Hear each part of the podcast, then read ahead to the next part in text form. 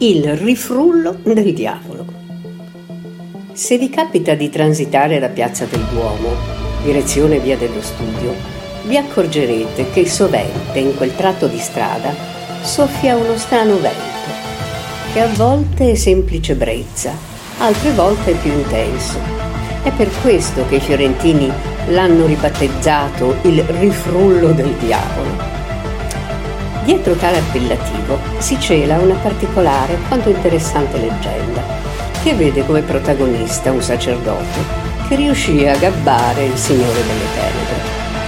Il prelato stava passeggiando per le vie della città quando si accorse che un oscuro demonio lo stava seguendo, pronto a ghermire la sua anima. Trafelato nel tentativo di sfuggire alle grinfie del diavolo, giunse all'ingresso della cattedrale di Santa Maria in Fiore che si affaccia in via dello studio e non riuscendo a seminare il suo inseguitore decise di fermarsi per chiedere al diavolo la grazia di un'ultima preghiera in chiesa.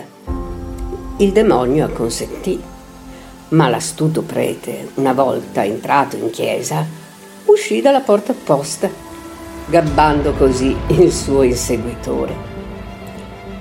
Il diavolo, nell'attesa, iniziò dapprima a sbuffare ma quando comprese di essere stato gabbato, lo sbuffo si tramutò in vento, quella brezza che ancora oggi è chiamata il soffio del diavolo.